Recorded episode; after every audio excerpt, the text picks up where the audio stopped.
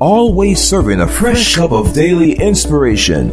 Dianna Hobbs. Today's inspiration is to assure you that God is going to intervene. To intervene means to come in between a set of circumstances and alter the course or outcome. For somebody listening today, God is giving you renewed hope and fresh assurance that He is intervening in your circumstances and changing your sorrow into joy, your weeping into laughter, and your sad days into your best days. So rejoice. Great things are on the horizon just for you. Welcome to this, your Thursday, August 9th, 2018 edition of your Daily Cup of Inspiration podcast. My name is Dianna Hobbs, founder of Empowering Everyday Women Ministries, a 501c3 nonprofit organization that distributes free resources all around the world to help you grow in your faith and become everything God has destined you to be. I bring you warmest greetings live from Empowering Everyday Women Ministry Studios right here in the city of Buffalo, New York. It is currently 69 degrees in the Queen City. Today is my favorite day of the week. It is Thoughtful Thursdays where my prayer team and I intercede for you all over the world. And we are rejoicing already. We have received praise reports from our global faith community of the miraculous works of God. And we're fully expecting that as we intercede and bombard heaven, God will show up in a big way. Every single podcast you hear is available for you as a free resource. Stream and download it on iTunes, Google Play, Stitcher.com, your daily cup of inspiration.com player.fm, on my YouTube channel under my name, Dianna Hobbs, D-I-A-N-N-A-H-O-B-B-S. Click that red subscribe button, turn on your notifications, and every single time a podcast is uploaded, you will be among the first to know. Follow on social media, Twitter at Team Dianna Hobbs, Facebook at Dianna.Hobbs, and Instagram at I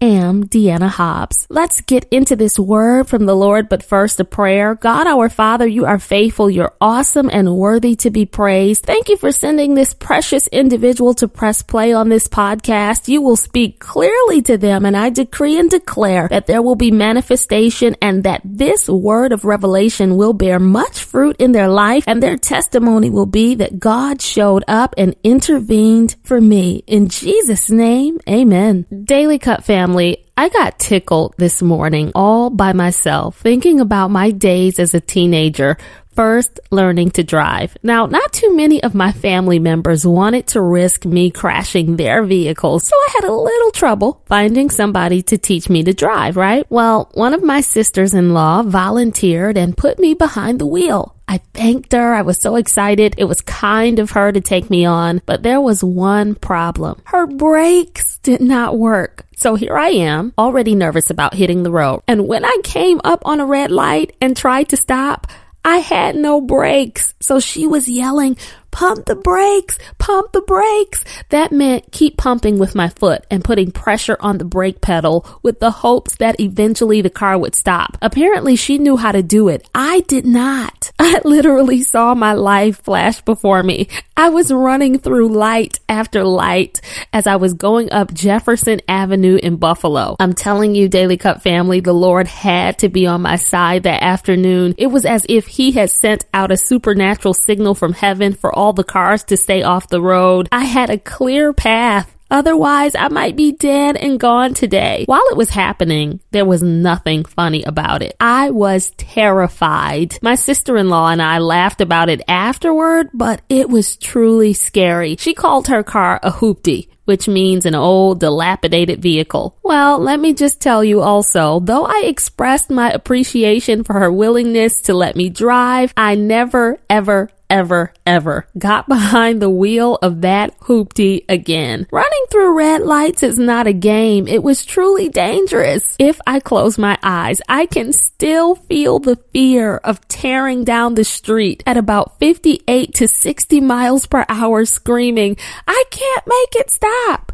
It was horrible. I was going so fast and couldn't stop. And it made me consider how, even on our spiritual road of life, it's dangerous to run through those red lights figuratively or those stops that God has put in place and go above his prescribed speed limit. He sets the pace, the parameters, and the course for our lives. And if we want to stay in his will and get what he has for us, we've got to mind the speed limit and adapt to his ways and methods. When we don't wait for him though, we often do what Abram and Sarai did in Genesis 16 and create our own Ishmael, which is the name of Abram's first son. God promised Abram, whose name would become Abraham, and Sarai, whose name would become Sarah, a child in old age, something that didn't seem likely. But after significant time passed, Sarah didn't conceive. She came up with her own plan by offering up her handmaid Hagar as a secondary wife and surrogate to Abraham. So Abraham took Hagar to be his wife, impregnated her, and that is where all the trouble began. After Hagar got pregnant, she got proud and she started looking at Sarah with disdain as a rival. And this understandably created strife between these two women married to the same man. And originally, Sarah is the one that God had chosen to carry that promised seed, but because she didn't have enough faith, she shifted those responsibilities to her maid, Hagar, and that upset the balance of the household and introduced drama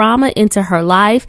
Sarah mistreated the handmaid, and so Hagar ran away. So the Lord pursued Hagar in the wilderness and told her the child she was carrying would be a boy named Ishmael, whose name means God hears. The Lord also told Hagar to go back home and submit, and he would increase her descendants so much that they would be too numerous to count. Aren't you glad to know you don't have to be perfect for the will of God to be accomplished in your life? Aren't you grateful that despite your flaws, mess ups, missteps, and rush to do things your own way, God yet has compassion on you? Now, even though Hagar had been prideful and suffered as a result, God, who is not like man, saw her needs and God intervened. He knew Hagar's ordeal was not entirely her fault. What she was going through was because her owners failed to trust God's timing, so they introduced a plan that he did not ordain in his perfect will. Nevertheless, God heard Hagar's cry, and I love what Hagar said in verse 13. She told the Lord,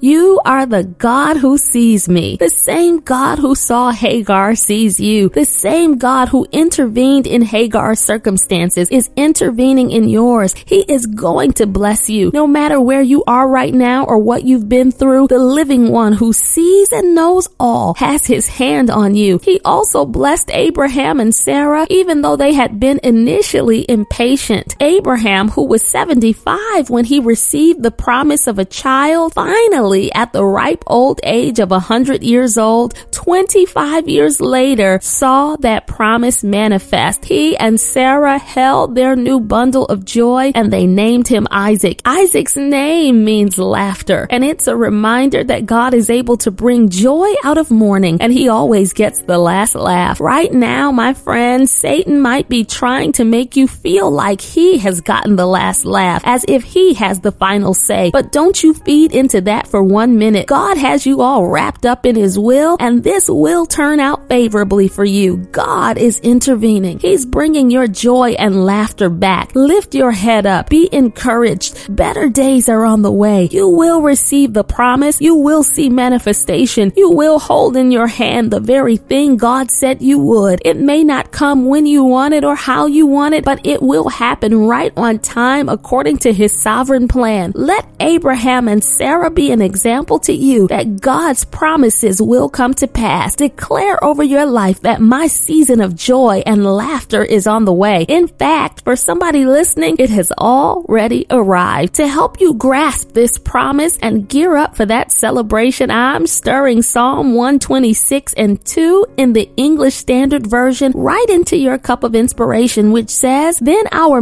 mouths were filled with laughter and our tongues with shouts of joy. Then it was proclaimed among the nations, the Lord has done great things for them. As you drink down the contents of your cup, get ready to see great things, open doors, fresh favor. God is doing it. It has been hard. The road has been bumpy. It has not been easy to continue moving forward in faith, but because you did not give up, God is about to fill your life with joy and laughter, and you will know beyond a shadow of a doubt that He has intervened in your circumstances and He took that weapon that the enemy formed against you and didn't let it prosper. In fact, you will testify and say what the enemy meant for evil, God worked it out for my good. Now let's pray. God, I pray for this, my sister, this, my brother. I just want to thank you for intervening in their circumstances. Whether they see it already or not, we know and we declare by faith that it is done. That breakthrough is manifesting. Supernatural doors are opening. That wind of fresh favor is blowing in their direction. Thank you for getting in between those circumstances and turning them around. We believe that the prayers are